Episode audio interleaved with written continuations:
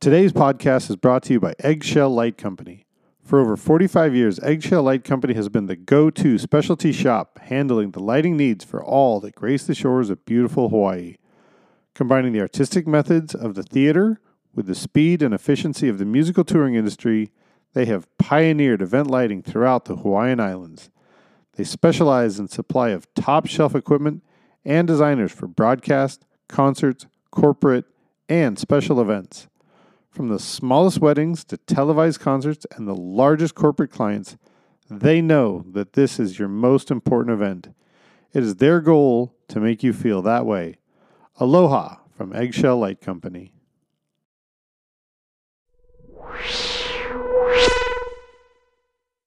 Welcome, everyone, to another episode of LD at Large podcast.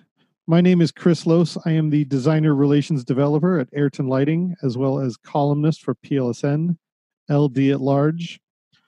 I am sitting at home, and I thought today would be a great day to talk to my good friend Herrick Goldman, lighting designer and owner of HDLD and principal designer at Evoke Collaborative.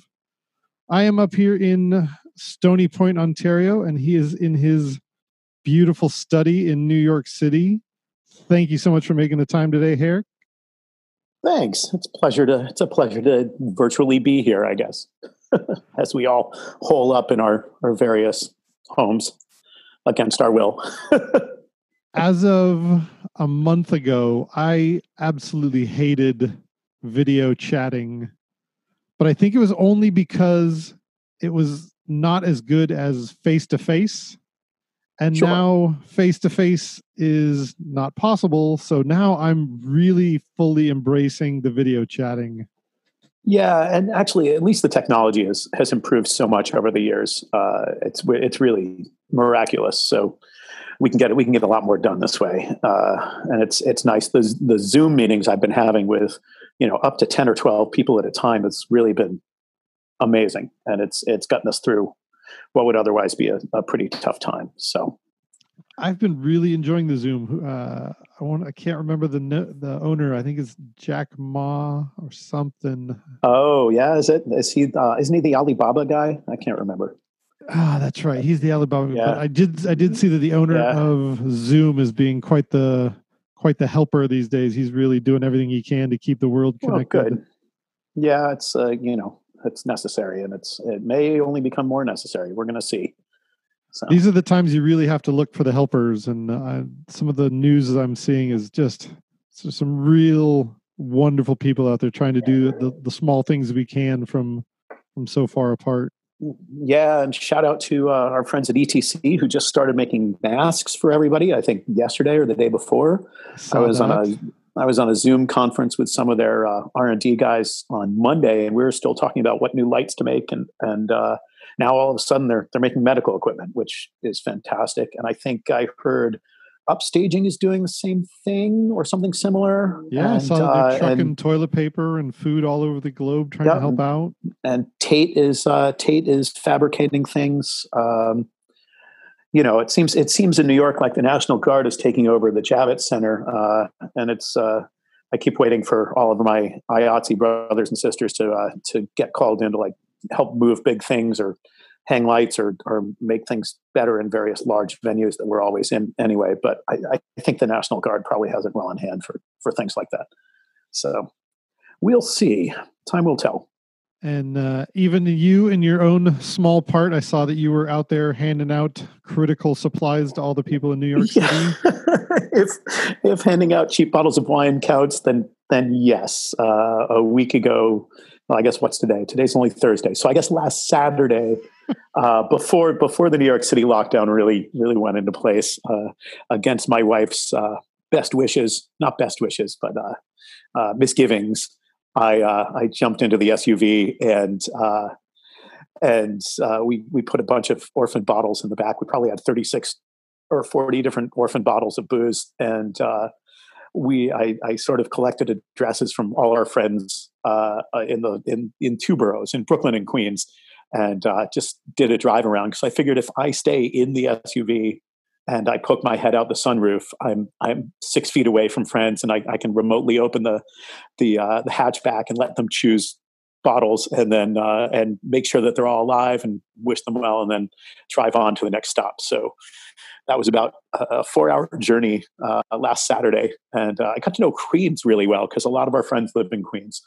Uh, so that it was it was good. It was it was good to see people. Uh, we got great photos and yeah it was a it was a nice thing to do. I got to figure out what's what's next and and when now that we've started that. I don't think i can do that weekly but we'll see how long we're all we're all in this situation. Um, you yeah know, you, got, I, you just have to be creative. These are the solutions that we have to come up with nowadays. Yep. You gotta yep I've, how I've can we help to, without being without help how can you how do right. you lend a helping hand without touching hands Right. Well, and it's it's funny. I came to I came to this idea because uh, up until well up until uh, this morning, we had a project at LaGuardia Airport that's still under construction, uh, and uh, we were uh, I had had to be out there on the Thursday before all of this shutdown, uh, so it was still cool to go out there. but I also had an errand to run in Midtown, and I drove from LaGuardia to Midtown to 15th Street in Midtown in about 20 minutes it's the fastest I've ever been able. It was it was superhuman. Uh, you know, I went through the Midtown Tunnel with with I, I, never hit the brakes, and I was like, "This is this is insane." So I came home and I was like, "Wow, it's so easy to drive right now. Uh, it's almost spooky. It's like uh, it's like the Will Smith I Am Legend movie about just how empty the streets of New York are." And uh, so yeah, so that that's I was uh, literally driving through Queens, which would normally be an absolute nightmare. Uh, was so easy to get to all of our friends uh, and we've got one friend who's a talented uh, lighting designer, Stacy Boggs, who's who's self quarantining overseas. Uh, she got she was on the last flight out of Char, Char de Gaulle uh, before France shut down, so she's still in self quarantine. I think she's she put herself in a 15 day quarantine. She's on day 10, and she's taken to doing uh, YouTube puppet shows with finger puppets, uh, which is hilarious. Uh, but but I'm, I'm, starting to get worried for her. Uh, so we we we delivered we delivered to her, and uh, I, I, sent her some rope so that she can she can lower rope down from her uh, her fire escape to friends who are delivering food.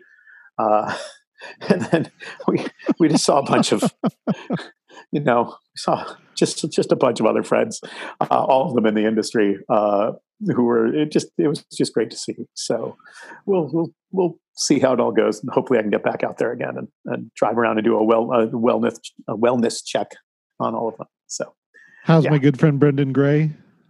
Brendan Gray is great. Uh, yeah, he's uh, about a mile and a half from me, and uh, we gave him. I think we gave him some Widow Jane, uh, which I know is a uh, is uh, is one of his favorites, and you know, I got to see uh, his wife Sydney in the in the doorway with their with their child. Uh, she was she was further distant, and Brendan was on the sidewalk. And uh, yeah, that was they were actually our first stop or my first stop. I keep saying our, but it's the Royal Hour. Uh, yeah, I made around uh, Josh Flytel, who I don't know a bunch a bunch of folks probably know from uh, the Disguise D3 world, and uh, he does Burning Man. He does a bunch of Coachella stuff, and he's sort of a creator. He's sort of a, he just he just does really cool art. And um, Lois Catanzaro Gordon and her husband Jeff Gordon, who's uh, Bob Gordon's son, who you probably all know from uh, Live to the from LDI, and um, oh man, just a just a, a, whole crew, the crew from the New Victory Theater and Matt Kaminsky, who happened to uh, live near each other, and uh, sound my sound one of my sound design friends, Mel Schmidt-Roth, who's a massive Red Sox fan, uh, who was in the park playing with her kids and teaching them all baseball because, of course, it was spring training. And yeah, uh, yeah just you know, oh, and happy opening day uh, to the baseball fans, which it's not opening day, so you know we'll see how long this lasts. Uh, yeah, we kind of eased into this, uh, even though looking back it seemed so quick, but it was really like, well, clearly we can still go play baseball. Like, well, right. yeah, nope. no. Uh, yeah. Well, clearly we can still go to the park with our kids. No. Yeah, yeah. one uh, day after day, it's just we chopped you, one thing after another. Yeah, I mean, you can still go to the park with your kids. It's. Uh, I was just in Prospect Park. i am I'm normally a, a, gym guy as opposed to a running guy. I will I will run once or twice a month, uh, depending on the weather. But uh, now I'm running three times a week. But um, Prospect Park in Brooklyn is uh, normally crazy. It's not. It's to the untrained eye, it looks bad now. Uh, there's a thousand bikers out and a thousand joggers and walkers, but there's enough space to get in between them.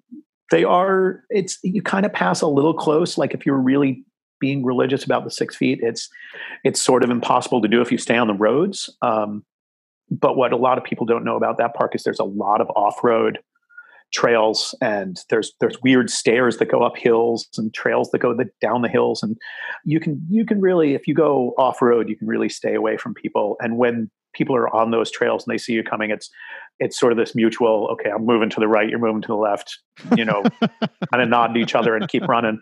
Um, but it's doable it's totally doable. Um, it's uh, the dynamic is interesting. Uh, a, a week and a half ago i saw you know dozens of, of large picnics with uh, you know younger a younger generation like just right next to each other right on top of each other like they normally would be. And now people sort of are having a respectful distance uh, but they're still and they're still out there. So i think it's interesting. I just saw a father and his two kids carrying frisbees and i'm like you know what? It's if you're in the same household it's totally fine to play frisbee with each other. You know, your yeah, your frisbee is going to be infected. Don't play with it with other people. Um, Don't touch my frisbee. Well, yeah, uh, you know, just uh, you know, sort of understand that. You know, children have no sense of the germ, oh. the balls of germs that they are. So, I guess as a parent, you've got to sort of educate your kids. But it's not like kids run up to you and like hug you randomly anyway. And uh, you know, I wouldn't want that. Um, but so I think teaching your kids to play baseball with enough space around and an understanding of what's going on, I think you can still do that. Um, you know, and there's there's a not there's enough. It's interesting because you can see you can sort of see people walking almost arm in arm or right next to each other in the park, and you're like, oh, they're a family unit, um, or those they must be sisters. And you look at them and you're like, yeah, they're sisters. And you can either get upset about it or, or I'm not upset about that, but then it's when when it's clear that they're not. It's like guys, like six feet, but what are you going to do? Yeah. You know, it's just just do do you do you and everybody else will do everybody else and either they'll come around to it or they won't. But just the fact that we at least in New York that we've lowered contact so much. Like if you think about the contact that we used to have on a daily basis, whether getting into a taxi or an Uber or going into a bar or going into B&H and buying cameras, you know, just the, the person-to-person contact that we used to have has been minimized so much. Even if I went out right now for an hour and was normal, uh, if everybody only did that one hour a day instead of the 18 or 20 hours a day they would do, then so we're still, we've still decreased a lot. Is it perfect? No. But I think we're, you know, there's been a massive fall off in interactivity and social interactivity uh, in New York, despite the the what some people are posting pictures and saying, "Oh, look how bad you know Brooklyn is" or something. It's not. It really isn't that bad. Uh, I think ninety percent of the people are are respectful of it, and uh, and that's got to that's got to do something, right? So when I think of New York City, I think of shoulder to shoulder, elbow to elbow, people on the subway. Uh, one of the visuals that comes to mind is uh, Crocodile Dundee when he's trying to walk the wrong way down the street, and it's just right. It's just the the tight yeah, well, that's people. Yeah, that's so close.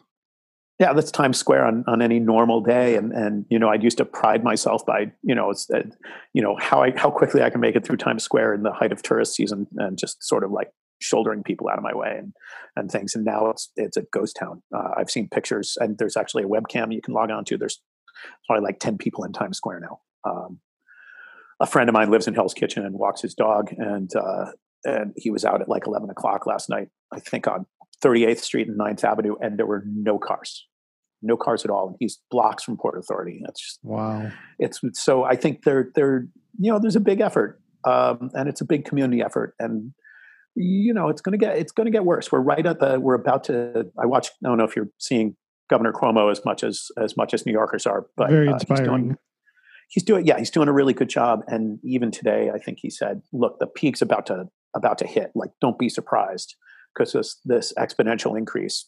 We're I don't know if we're at hundred thousand infected right now, but it could be it, it's going to get a lot worse in the next couple of days. But that doesn't mean that what we're doing isn't working. It's just right. there's no this is this is math and epidemiology that none of us are experts in, but the, the, math thing is pretty clear. And a lot of us in production understand the math really well, right? Just even just because we're all good at DMX, right? You can you can work in bin hex really easy, and you can go from 256 to 512 to 1024. You know, that's that's a really easy. You know, if you start thinking in universes, and that's that's what this was, right? It was you know, it's it's all it's it, you know, it's 16 bit, and and uh, so that's the kind of math we're talking about. Uh, Ten thousand so is a lot of universes. Yeah, well, it's but but it's the way it increases, right? And you yeah. you know, it's you know, oh, there were there were two cases, and then there were four, and now there's eight, and now there's uh, sixty four, and now there's one twenty eight, and yes, whatever. Uh, so, the, the, but you see those numbers, you're like, I know those, I know that pattern. so fill me in on the effects because I come anyway. a little bit more from the rock and roll world, and you're a little bit uh, more centralized to the Broadway world.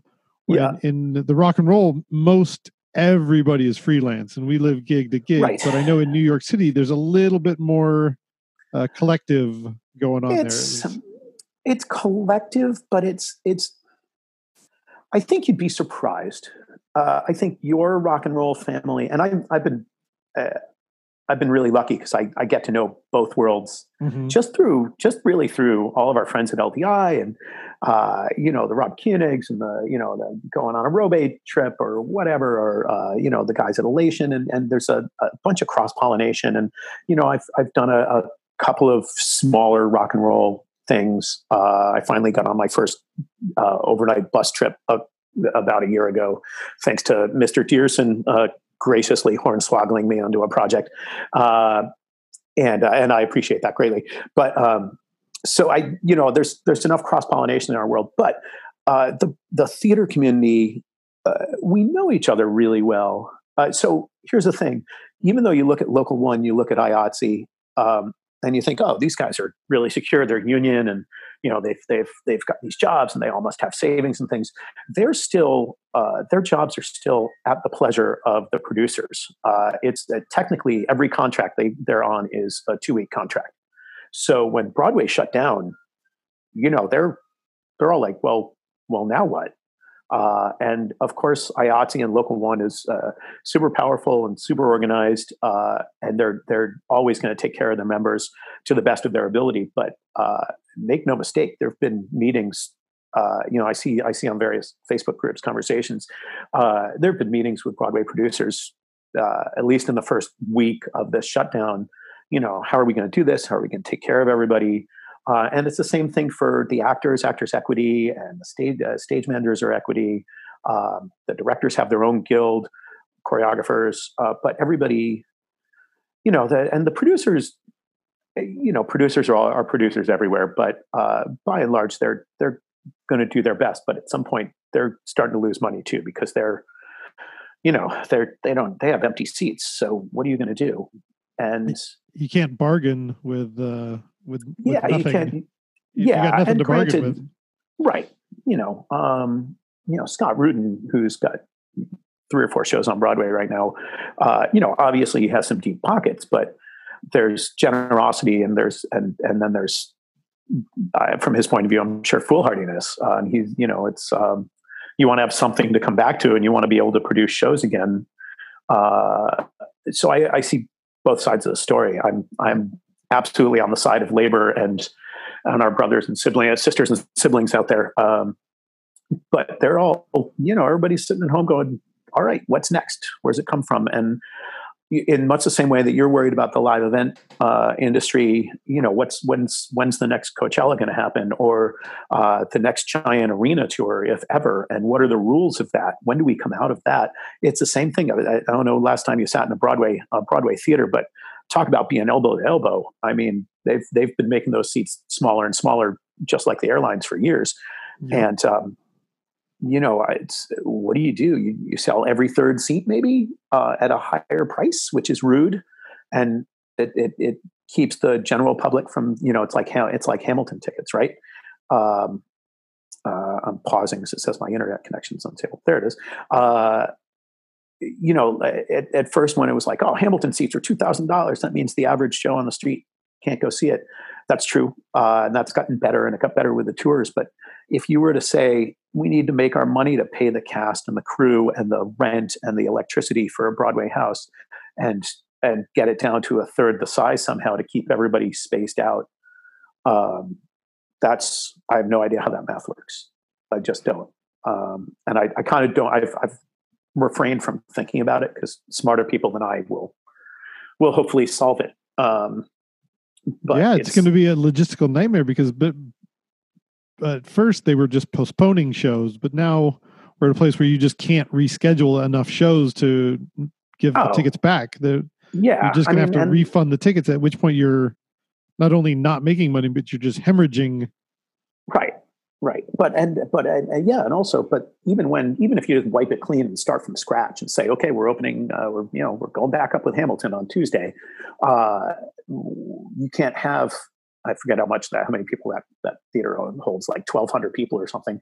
Uh, you can't have twelve hundred people no shoulder to shoulder. Uh, so maybe at best you can get four hundred people in there, which is you know spacing them out and the balcony and and and they're still it's crazy so that's a uh, that's a bleak conversation to have, but a real conversation to have.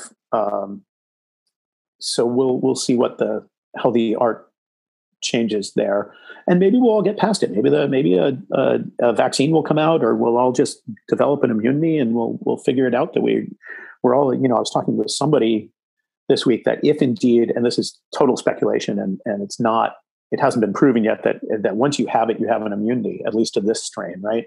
If that's the case, then you get some sort of uh, ID, like a like a driver's license that says, "I've been tested, I've had it, I'm not, uh, I can't give it to anybody else, else anymore, and so now I can go out in society."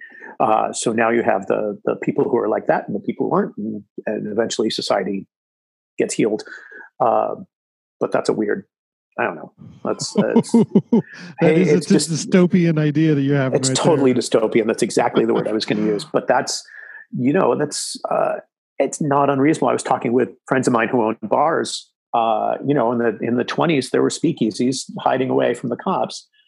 You know, there's if if we're in here for I don't know eight weeks right now. If we if we go for eight weeks, uh, you know, some people are going to start sneaking out to bars or uh, an underground basement that has a bunch of booze, uh, whether they're whether it's safe or not. Uh, it's just that's the nature of it. I'm not saying it's a good idea, but also there's going to be a world where some bars open up and say, Every, all of our staff has had it. We're all cleared.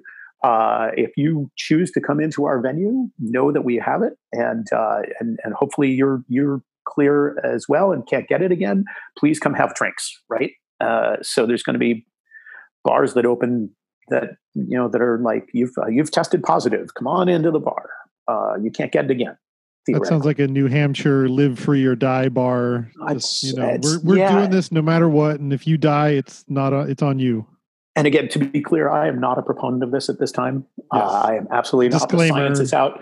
Totally like I don't be like, well, Herrick was saying like, you know, it's I'm just I'm just blue skying here. I read a lot of science fiction and I also know who, how humanity works because you know there's there's already you know well we all saw the spring breakers down in Florida, but I blame part of that on Florida's Florida's government. Uh, you know, and hopefully they've the those those folks have come to their senses. Uh, but at some point, the strain is going to be quite a lot, and people are going to want to get out, and, and our president isn't helping with that. Uh, we'll, we'll leave that for another day. But um, there's a great know, so book anyway. by Bryan Walsh called End Times, and he discusses this exactly. And he, in fact, he talks about how important it is to have a strong leader in place in in case oh. of in case of exactly yeah. this happening. At least a strong message, right? That so everybody understands what the one clear directive is. Like if I don't care if it's just Dr. Fauci or or Cuomo or or whatever, just like stay on message and and mm-hmm. you know don't be like, well, maybe it'll be okay if we do this and that. It's like no, like come on, man, like like pick a plan and stick with it because half-ass measures are not they're not going to help anybody. Um, you know, so anyway, um, yeah, we started with this topic, and now we can't get off it. I, I feel uh, like that's a whole nother rabbit hole that we could totally go down. Yeah, yeah. So, Chris, I'm looking forward to building a, uh, a lighting sculpture with you in September in Detroit. Yes, I, I, I hope, I, hope that happens. I have. I've heard things falling off the schedule as late as June. Right. Uh, I would imagine September is still on. I, I think I think September gets us. I think September sees us out and about in in in a solid way. Uh, I think just again, humanity is going to need that one way or another. So, to anybody Uh-huh. listening, a good friend of ours, Peter Kite, introduced us. Uh, we are going to be taking uh, every, we're going to be doing everything we can to do an art installation at uh, DLECTRICITY, which is a outdoors art festival, uh, light art festival in Detroit in September. And Herrick and I are working on uh, with. we haven't actually been we haven't been approved for it yet, so we might No. be putting the cart before the horse. We've we've got a we've got a, a proposal in, Yes. and uh, hopefully we uh, we get to act on that. We've got a bunch of yeah, a bunch of color kinetics LED tubes and some TouchDesigner and some Grand Bay and some Ayrton gear and some Yeah. stuff, and we're gonna we're gonna gonna make pretty, and hopefully it's a something that. Uh, the public can actually come play on and, and climb around on and interact with. And uh, if for some reason the public can't, we're still going to make it pretty, and uh, and they'll view it from afar. Uh, but yeah, I'm, I'm, you know, That's very, uh, very, very afar. I hope not. I hope it's I hope Yeah. it's more interactive and close because I really want to I really want to start playing with that, and I want to play with ZacTracks and and uh, there's a there's a bunch of fun toys out there. Uh, and TouchDesigner really intrigues me now. Right right before this madness, I was up in Toronto for a couple of days to uh, to familiarize myself with TouchDesigner, and it sounds like it's uh, it feels like it's a really intuitive, fun uh, product that that can really uh, relate to our industry and especially permanent installations that we do a lot of.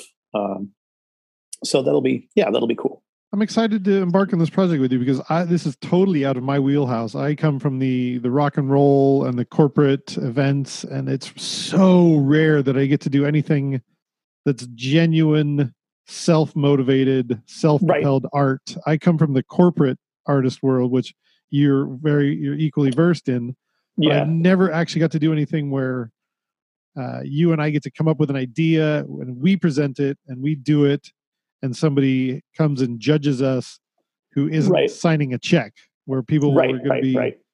you know, yeah it's uh, art it's art for art's sake well it's also uh, you know it's funny um, a couple of years ago uh, i was approached by christie's auction house to help them with their lighting design and uh, it's part of the reason we formed Evoke collaborative we uh, we end up placing uh, a couple of talented lighting designers with them and uh, and that brought me into prior to that i'd been i'd done madame tussauds and uh, a bunch of other permanent installations that were more attraction than gallery uh, but Christie's auction house at Rockefeller Center is, you know, there's we're lighting Rembrandts and you know Jackson Pollock and Warhol and and then some of the more weird avant-garde, like there was a a thing that was a giant stick of butter that weighed 400 pounds that wasn't real butter, but it was a sculpture. It, just the weirdest stuff. Uh, so you start seeing those things and you start thinking, well, you know, I I can do things like this. Why not? You know, let's just create something that that people think are is just wonderful uh, or not, and uh, and and see what's what. The the the art world is massive, and uh, just the the ability to create something that makes people happy, which is part of the reason that we do theater or or any live event, right? That's not corporate meetings, uh, but you know, you just want to make people happy and and give them some joy, even if it's looking at a giant stick of butter that's the size of your couch and go, huh, that's really funny. so one one never knows, look what I did with these blow up balloons. I made them out of metal. That's uh, right? is, isn't right. that artsy? Yeah. Yep. Well, and that's well, and that's you know uh, that guy's work is in Christie's all the time. Yeah. and uh, yeah, and uh, it's trust me, there's an entire team of people who come in to maintain that, and it's it's fascinating. A lot of Um, polishing. Oh, yeah. Um, so yeah, So, in the rock and roll world, it's you for us. We're usually taking somebody else's message and just amplifying it and making it arena size. And then in theater, you're just take you're just basically lighting people to make sure that their their message gets uh, pushed across to the entire audience. Well- but with with in art for art's sake, the lighting is the message, and that's that's a whole different. Well, yeah, and although I think I think you're you're doing yourself a disservice on the rock and roll world description and the and the, certainly the theater description. For me, it's uh, it's I and I can't speak to rock and roll enough because I, uh, although the folks I know who who design uh, some of my favorite rock shows are absolutely in collaboration with uh, with the artist and yeah, helping the artist message message, but also in in ways that the artist may or may not have been able to uh, predict prior mm-hmm. to prior to uh, collaborating with the lighting designer. But for theater, it is it's a team sport, and uh, you know you start the the script is there and that's the the, the playwright's vision starts there and then the director comes in and uh, puts their own vision on top of that or uh, it entwines it with it and then starts to work with the actors who certainly inform their own. But then you then as a lighting designer you walk in and certainly you want to make sure that the audience hears every word and sees the actors. But the story you can tell around that, whether you choose to uh, go with the words that are being said or go opposite them to to highlight the disparity in their situation versus what the words that are coming out of their mouth, whether they're pretending to be happy but they're in a time of crisis, or uh, they're in the middle of a fight and you know they're lying when they say that they're glad, or or something like that. Um, th- that's really the lighting designer comes in to help that director uh, and the rest of the artists, uh, director, set designer, and costume designer, and props designer, and, and, and uh, music director, and choreographer, and, and, help them all tell the same story and really get together and as a team. And so, while I'm glad to go out and create art for art's sake uh, with light sculpture and hopefully move people in and and bring some some joy to them. Uh, for theater, for me, when you when a team really clicks and when when you can tell this story, uh, it's so much more powerful. Uh, and it gets it gets us back to what we were talking about earlier. That's it, there's something as you as you know if if you go to a live concert and there's a thousand people around you all listening to the same music and being moved uh, theoretically in the same way by the same music, then it's so powerful to be at a live event. It's the same thing with theater when you know you see a show and you hear you know uh, in the quiet moment you hear somebody sniffling just because there there are tears running down their face uh, at the end of the row and you know that you're you're on the verge uh, and I can I can name several shows recently that I saw that that did that to me. Uh, it's really it's magic. It's absolutely magic, and uh, hopefully we don't lose that live event experience. And if we lose it, we need to find a way to get it back, whether it's virtually, whether it's you know sharing Zoom conversations or Zoom meetups. Which I, I really hope it doesn't come to that. I hope I hope we get back to mm. this live event thing because it's going to be hard. But yeah. um, but really, it's uh, there's uh, there's such wonderful art in theater and concerts and uh, you know when this first happened uh, St. Patrick's Day, uh, the Dropkick Murphys did a live a live show, uh, a live uh, webcast out of yeah. Boston. And I, you know, you, you get on on Facebook or YouTube and it says 150,000 people are watching. And it's the Dropkick Murphys. They've never had 150,000 people watch them at the same time. Uh, uh, you know, it's just except for maybe the World Series that they performed before like the first pitch. Right. Uh, you know, and but they were they're a joyful group and they're they're they're always they're always great and uh, they were in this abandoned, you know, they were in this this soundstage. Uh, clearly, it was just them, and they were shouting to their lighting guy and shouting to their sound guy, and and uh, it just it it was kind of great, but I you know I don't want that to be the the way the way of the future. It it was good for now. It was a really great moment, but uh, yeah. So, yeah, when they did the workers song, I, I had to I had to get a tissue box and kind of wipe away a tear or two. I, yeah, I'm vulnerable. Yeah. I can I can admit that that was that was a that was a lot for me to take that on. They're like, wow, that's they really yeah. had to come through. Yeah, yeah. Um, but there, you know, but uh, and credit to the the team in Boston that did that, and and uh, you know, hopefully we'll see more. We're seeing people perform from their from their bathrooms and their their kitchens and stuff, and I I think that's great. And it's uh, I think it's something I saw something pop up that Dave Matthews is doing a oh Verizon was trying to advertise to me that uh, Dave Matthews is performing from his his house tonight or something. I don't know. Uh, that's nice. Uh, you know, I think wow. it's great. Uh, but you know, we gotta we gotta get back to live events somehow. Maybe so we'll all you, be wearing. Hmm. you and I share a, a, fairly strong passion for this. How did you get into this industry? What uh, what turned I, you what turned you into a band of pirates?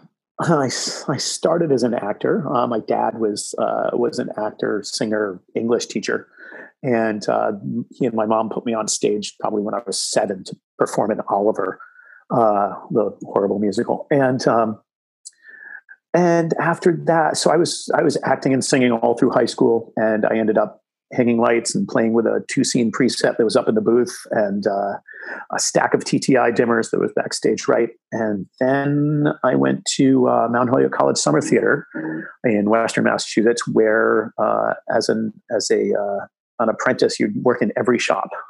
And uh, we built our theater every summer. It was built out of a tent that uh, it was a theater in the round. The tent had was held 360 people and had a 20 by 20 square stage in the center.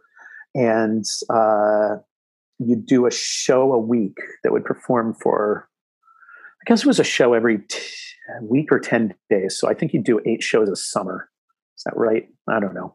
Uh, but uh, during changeover you'd come to uh, you'd do strike and one the, the old set would go out one door and the new set would come in the next door and uh, as soon as that was in the electricians would start monkeying around and uh, cueing because it was in a tent and daylight could come in cueing, and it was summer, so cueing couldn't start until 10 o'clock at night. Um, I guess that's right. Yeah. And uh, so we all would stay up till like four in the morning cueing a show. And uh, our lighting designer, uh, the first summer was Mary Tarantino, who still teaches at Wesleyan, Ohio, I think, wherever the Wexner Center is. Uh, she's still teaching and uh, she's wonderful. And uh, was patient with probably I don't know I was 15 at the time, teaching me in hang lights and, and why are we doing this and why did you choose that things like that. So I did that for a couple of summers and uh, that was that was the end of that. Uh, I ended up going to SUNY Purchase up in Westchester, New York. Uh, majored in that, um, and then yeah, the rest is history. So.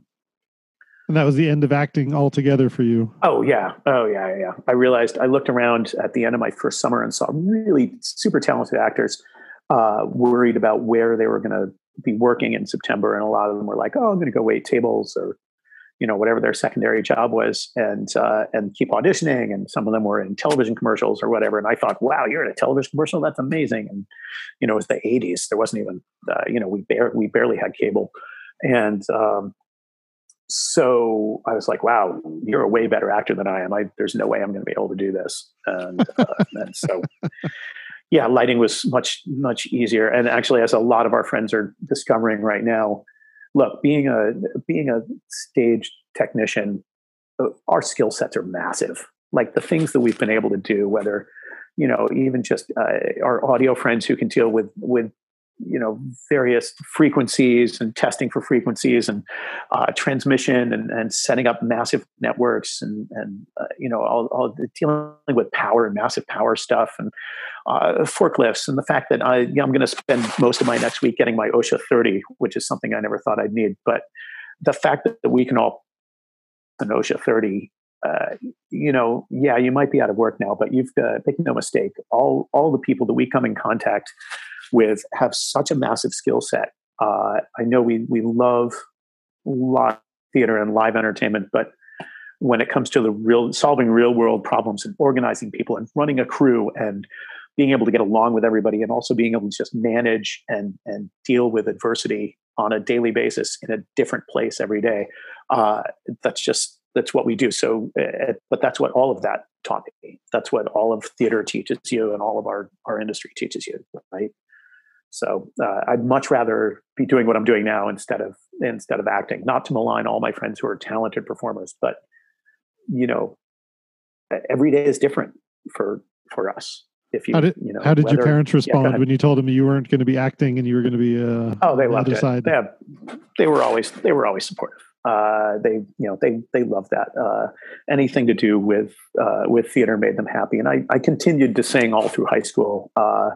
And then that that just that just fell away. Um, so yeah, it just you know it's it's weird. I I put my I ended up putting some myself through college by uh, becoming an EMT, uh, which was also accidental and and happenstance a little bit of happenstance. Uh, so I worked on an ambulance for oh, from about 1987 until 1994. Uh, so that was uh, that was a formative thing as well, and it, doing that while doing technical theater uh, was really fascinating and, and educational, and taught you to think on your feet and be self-reliant and solve problems that you didn't know you had. Um, you know, just that's that's what that's what EMS will do for you, and it's the same. It's the same thing you know you're in the theater and something you know that light's not working right now and uh, it's a big light for the next scene what are you going to do? It's like oh channel 83 will do that. Let's let's bring that up and uh, solve this problem for right now. And you know worry about fixing that other fixture later on you know or or you know the truck didn't make it today or you know we've got to we've got to do a show with only 20 lights instead of the 150 that we normally do it with. What are we going to do? So it's triage. If uh, if if it if everything gets any worse, I'm sure your EMT skills will come in very handy in the I hope not. apocalyptic times. Let's hope it doesn't get I, to that. I really hope not. I'm still CPR certified, and and I tell everybody I, I know like get CPR and first aid certified. It's it's never going to serve you. It's never going to not serve you well to have that. Just know in your back pocket that you've you've got that there. Um, it's not that hard. If you're sitting down for an OSHA 30 test right now, or even an OSHA 10 test, a CPR class is four hours. Uh, there's mm-hmm. basic first aid with CPR, uh, but uh, you can get a basic first aid. You probably just get basic first aid on, on YouTube at this point. Um, you know, and, and, and you're, you're already carrying around a toolkit, you know, of, of, uh, of all your favorite tools, you know, throw a tourniquet in there, uh, make sure you know how to use it, test it once or twice, you know, not all the way, but just test it, you know, know what it is, uh, throw a CPR mask in there and, and just, just have things handy uh, you know, just in case, because we're our industry, as you know, uh, can get dangerous if you're not paying attention, and and shit happens. So, yeah. my first aid you know, kit includes uh, a naloxone and a Narcan for. Yep. Yep. Which, uh, and those luckily, used to be knock on wood. I've never had to use, but I carry yep. just all the same that used to be paramedic only back in the 80s and 90s. I, you know, used to break off the little, uh, the little glass nodule and, and, you know, I used to load him up for my paramedic, paramedic partner mm-hmm. and, and, hand it to him. And, you know, he'd do the stabbing. And, uh, but now it's like, now anybody can use it. It's, it's kind of, it's a little scary, but also great. Um, yep. You know, it's, uh, in Canada, they hand it out for free. Yep. Yep nope, that's that's great. Uh, you know, you can if the Good Samaritan law has gotten better as well. You don't you don't worry so much about that stuff. But yeah, yeah, it's a, it's I'm finding that they had to really rework that in order to, for people to really be brave enough to do anything. Uh, I've talked to even yeah. security guards that they were very thankful that the Good Samaritan laws have, are where they are now.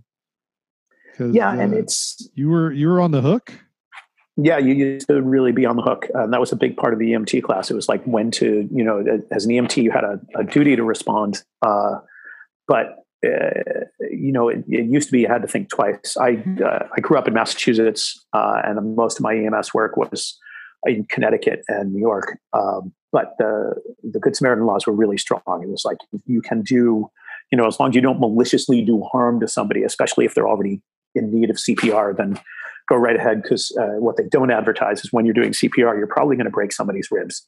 Uh, but if they're in need of CPR, then broken ribs are the least of their worries. Uh, but that's, you know, it's just something to know. Um, so yeah, it's the Good Samaritan laws have come a long way, uh, fortunately. And now, yeah, we can. It's it's amazing. Even even automatic defibrillators. I was I got to use one of the very first New York State automatic defibrillators. It had a it had a tape recorder in it that recorded the entire scene while you were doing it, and uh, and it would shout at you like you know when to be clear and, and when shock was advised. And it was this computer robotic voice.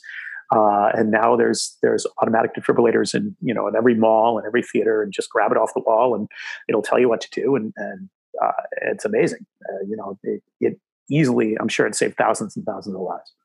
So it's fascinating that is uh, it's a conversation that i have fairly often about what our role is as a lighting uh, person out in who's out at front of house should something happen uh, what is our I mean, do we have a responsibility to help out? Is it as far as reaching out to security? I mean, if we're well, well, as far as reaching out to security, that should be that should be fairly you know you should be on Yeah. radio or something with somebody. That should be easy.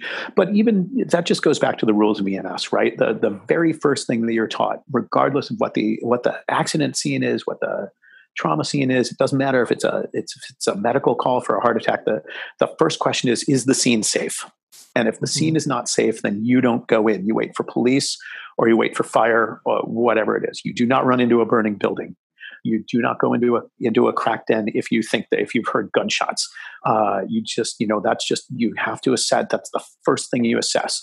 And so if your if your scene is not safe if your venue is not safe you know theoretically you've had a conversation with your your production manager or or whoever like uh, you know okay if something horrible happens if gunshots break out or something like that what do you do? Do you put the lights to full or do you black out and wait for house lights? Like I, and i'm i'm still on the fence about that but i i think just putting the lights on full and, and letting people get out safely is probably going to be a better benefit than than going to black.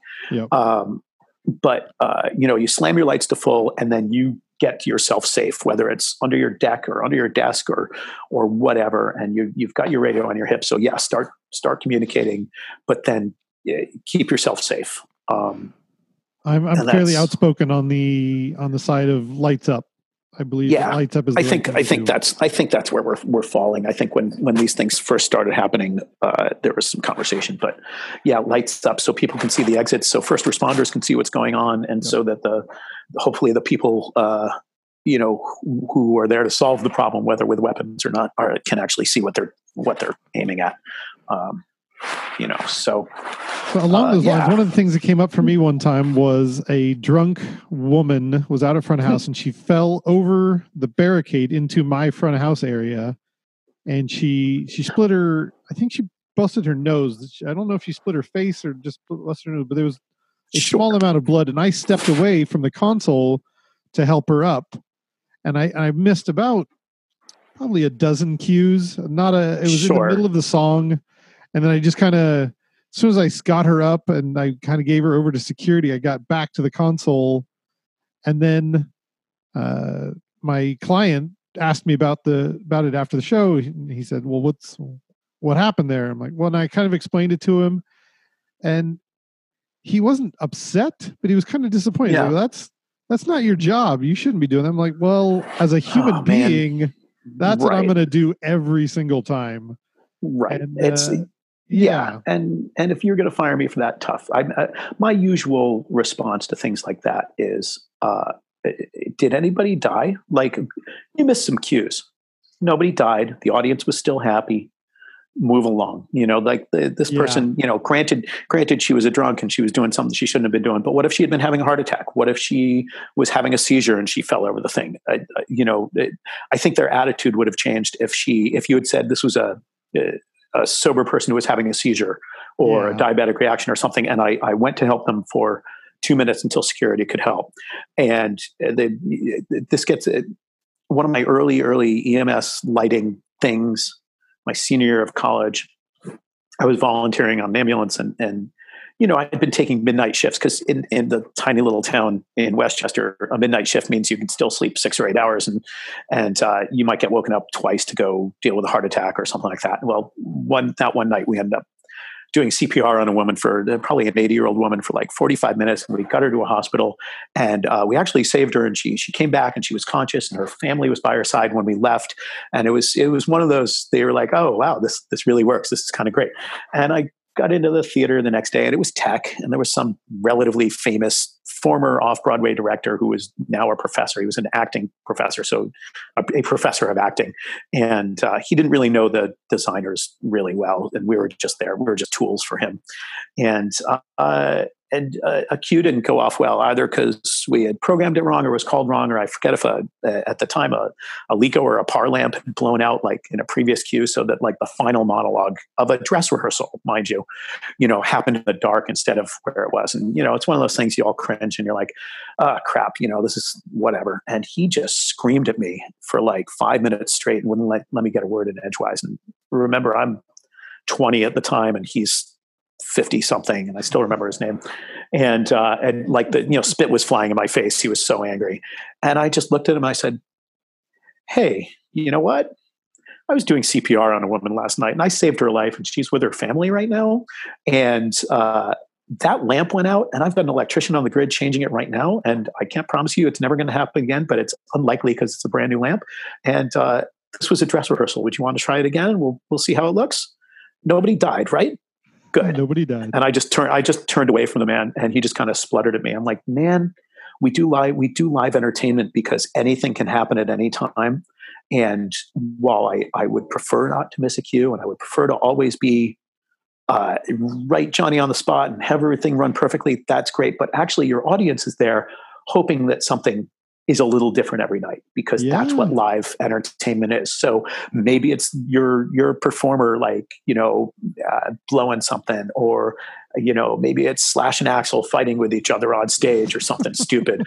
But you know that's that's what gives it that that quality right so yeah so some cues got missed i'm not i'm not saying it's unimportant it's super important to, to do our jobs to the best of our abilities but if somebody is hurt behind you or or you need to take action because you're the only one that can help somebody uh, who is in in need then you know or even breaking up a fight somehow. I don't care if you like you know there's some crazy fight going on in front of you and you're able to take a couple of moving lights and swing it onto them and and and you know light it up so security can see it more.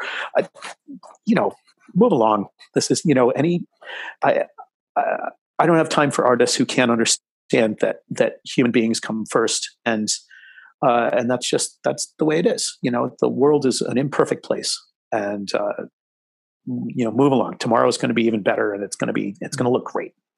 You know? Our imperfection is right in our faces these days. We are we are not immune. We are imperfect. We're just right. doing the best we can. That's for sure. Yeah, yeah, and it's and sometimes the imperfection makes it prettier. You know, I have a back to actual design. I you know I have a sort of a touchstone that says um, symmetry is a tool of the weak, which I which I tease people because you frequently a symmetrical look on stage, whether it's rock and roll or whether it's theater or something like that, is is frequently absolutely beautiful, and, and that's why that's why some of the world's greatest art is is lovely. But uh, even the best artists put something a little bit out of place, so your brain catches it and says, "Oh, that's interesting," you know. And so, uh, you know, I say symmetry is a tool weak perfection is not perfect. Uh, it's it, having little imperfections shows that you're human and shows that it was done not by a computer. Uh, you know, you want you want that. So. In Japanese, it's called wabi sabi. That is the the art of imperfection. Word. Sure. They believe that imperfection makes things more beautiful, and they will uh, they'll repair a broken bowl with gold just to show off its imperfections. This oh, sure. Yeah. No, I know that. It's beautiful. Yeah, yeah that's absolutely great. So, so, Herrick, thank you so much for making the time. We will definitely have to continue this conversation in September. yes, I, uh, we will, I'm sure. I feel like we didn't get to a quarter of the things that we were going to talk about because we were just, uh, we're full, we fell in every rabbit hole we could here, which was. Yep, that's that's typical. Uh, yeah. It's, you know, hopefully next time we'll do it in a bar or something. That so. is where these sort of conversations belong, not on Zoom. But uh, right. uh, that's that's us doing the best that we can with the with the tools we've got. Yep. Thank you so much for your time, Herrick. I really appreciate it. It was a pleasure. Absolutely. We'll do it again. Be well. We'll you as well. Soon.